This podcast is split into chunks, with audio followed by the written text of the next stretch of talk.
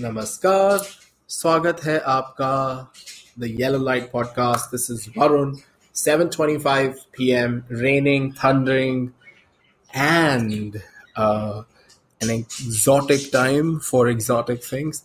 And I thought I should take some time off uh, and share uh, a moment that happened at a very similar uh, weather and space uh, the sounds, etc. So uh, it's a memory walk, uh, and I'm hoping and I'm looking forward for you to walk through that lane with me. This happened years ago, I think. It must be in the early 2000. I was in a different country.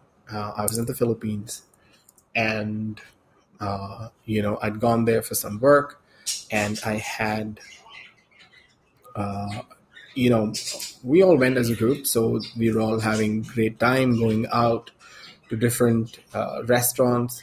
Uh, I think one of our favorite restaurant uh, was uh, Hard Rock Cafe in Greenbelt, and you know, I was so done going there that I just wanted to take a break, and it just happened. I was you know, we were just sitting in the the drawing room and we were just chit chatting, and I got a call from one of my ex participant, uh, and he said, "Hey, do you what are you doing?" And I obviously was surprised. It was a weekend. I'm like, I'm at home, just me sitting and chit chatting. So he said, "So you have no plans to go anywhere? You know, you're here in Makati. You know, who stays at home on a Saturday. I said, well, I do, and I, I don't see any plans happening. So, uh, and I think it was drizzling at that time. It was, it had rained heavily, but at that moment it was just drizzling. And I remember that. Uh, I'll tell you why I remember that it was drizzling. Um, and I think it was about 11 p.m. in the night. Uh, and we kept talking and that's when he popped the question and he said, uh, Would you want to come along? And I said, Where? Uh, he said, To a spa. I said, Spa at this hour? I mean, who goes to a spa at this hour? He said, There is a spa. I don't know. I don't think you've gone to that spa. And I think the name of the spa was Wensha Spa. And uh, he uh, said, Why don't you come along? I said, What's about the spa? So he said, Have you heard of the spa? Have you been to the spa before? I said, Yeah, I've been one to the building, uh, the one in the building. And he said, Well, I don't think that's spa. I think that's just massage service. But you've not gone to a spa here in Makati. And if you're in Makati, you better go to a spa. And he kept pursuing uh, me to go to the spa. Now he definitely is good looking. He definitely uh, had this cuteness, naughtiness, and charm to him. But I was like, I'm not gonna be going out in the night with somebody who I don't know and happens to be one of my ex participants in previous classes. You know, you just don't want to mess around things and you just don't want uh, you don't know what you don't know, right? You're in a different country and going out with somebody stranger. But I don't know what happened, and I said, okay. I was like, I just said yes. I remember it was eleven thirty, and uh, one of my friends, uh, colleague, uh, Maggie, she told me, "Where are you going at this hour?" And I'm like, I don't know. I, I think somebody wants to take me out for a for some dinner and she's like at this hour like you know we were just about to go and have dinner. And i think i what i really liked about maggie was she was always very warm caring and you know like you know go before you go eat something. I said no i'm okay. I think i'm good with uh, eating uh, what i will eat not something that i want to anchor here. I bought it and so he came to pick me up.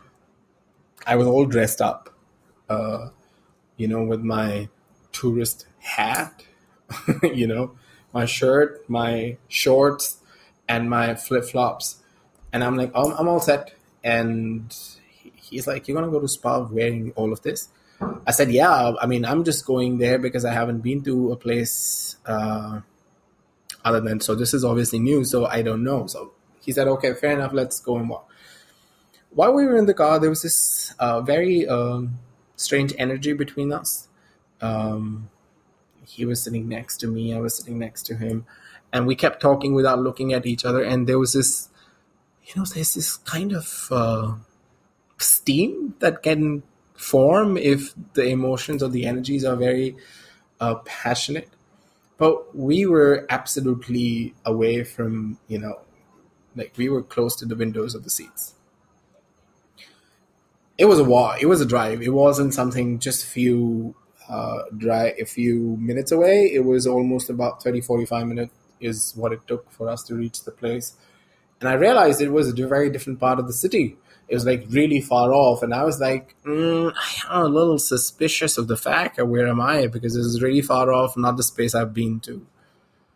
And then I looked at his face, and I was like, "Oh, you know." So it, it, he took me to the spa, and I was like, "All right, let's just get going." And I, you know, went in. There was this huge buffet and people sitting and etc. And I was like, where the hell am I? Um, and I started feeling a little strange about this place.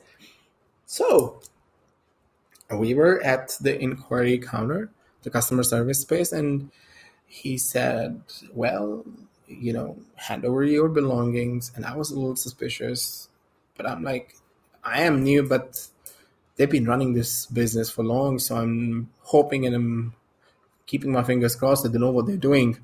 So I handed over everything uh, my wallet, my phone, and then they gave me uh, uh, like a what you call a locker to keep my stuff. And I'm like, "You're taking things. What are you gonna keep?" And they said, "Your clothes." I, I was like, "What? My clothes? What do you mean?" Uh, and then this guy, he came and he said, his name is Henry. So he, he called and he told me, well, let me introduce you to the spa.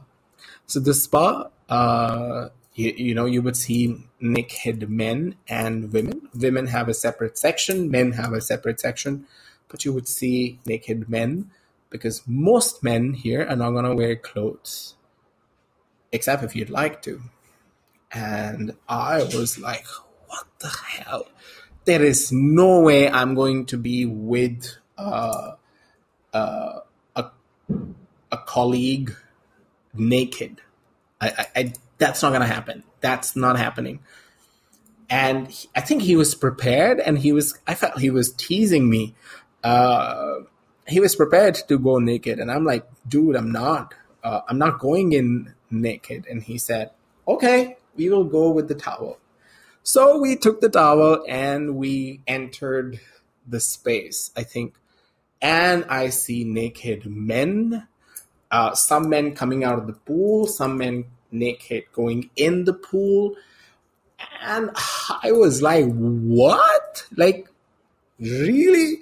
Uh, but, and I was trying not to look, uh, you know, shocked or not, uh, look sleazy. You, you know, you want to check them out, but you can't check them out, or you don't want to see checking them out, or you don't want to be seen checking them out. So I'm trying to maneuver my eyes really badly, and I think uh, I maneuvered through because there was this steam all around, and you could hardly see uh, everything, but you could see definitely uh, something. so we went in, and he said, "So what do you want to do? Do you want to dip into the pool? I said, no, I see all naked men and I'm not going in because that would mean I remove my towel. That's not happening. So he said, okay, let's go to the steam bath. We went into the steam bath and he sat next to me and it was already steamy, right? And there's steam. And I was like, man, I can't, can't do this. Uh, I think we just went on talking, and I think the other there were a few other men who were sitting there staring at us, um, and he kind of uh, I think it was the first time he kind of you know little tiptoe to my fingers, and I'm like, what? where are you? This is not happening. This is not what you should be uh, doing. And I was like, okay, I need to get out of this place. You know, let me be honest. I was enjoying the view. I was enjoying. I, I, I felt uh, it was a good stuff to see. But you know, you want to be conscious. You want to do the right thing. After the steam, uh, we went into for a massage, and the masseuse was really good. I think one of the best massages I've ever had. Um, but I think it was a little erotic as well for me. But nothing happened. Uh, he came and he said, "All right, so you're done. Do you want to go into?" And then obviously went to take shower. Uh, of course, the shower spaces were also very, very erotic. Um, and, you know, you could see it was a see-through shower, uh, and then there were a few men who were sharing the shower space uh, in a kind of, a, you can say, bathroom. And I was like, a lot is happening, and it, and you know, every time something like that happened, he would look at me and give me a smile or a smirk, and I was like, is he kind of inviting me? Well, we came clean. Nothing happened. Even if you're thinking something happened, nothing. And then he took me to the sea. Uh, we went to uh, Mall of Asia near Makati, and I think we spoke, and I spoke about, you know, being gay and the sexual orientation, and he pretended not to be gay. And when he said, well, he's dating a girl and that he's not gay. But all this while, I kept toying by questions like, would you consider? What kind of partner would you want? Would you be okay? Uh, what's important for you? How passionate? And I think I was just going, I was trying to tiptoe the line and see how, if he will come out and say something. And uh, we kept talking, talking, and it was, we were near the sea it was breezy. It was fun. We sat. Uh, I actually took him to Starbucks, which was secluded, dark. I thought maybe something may happen, you know, because it's dark and Starbucks usually is, uh, you know, lit. But this was the store was lit, but the outside space was not. And I thought maybe he would make the move.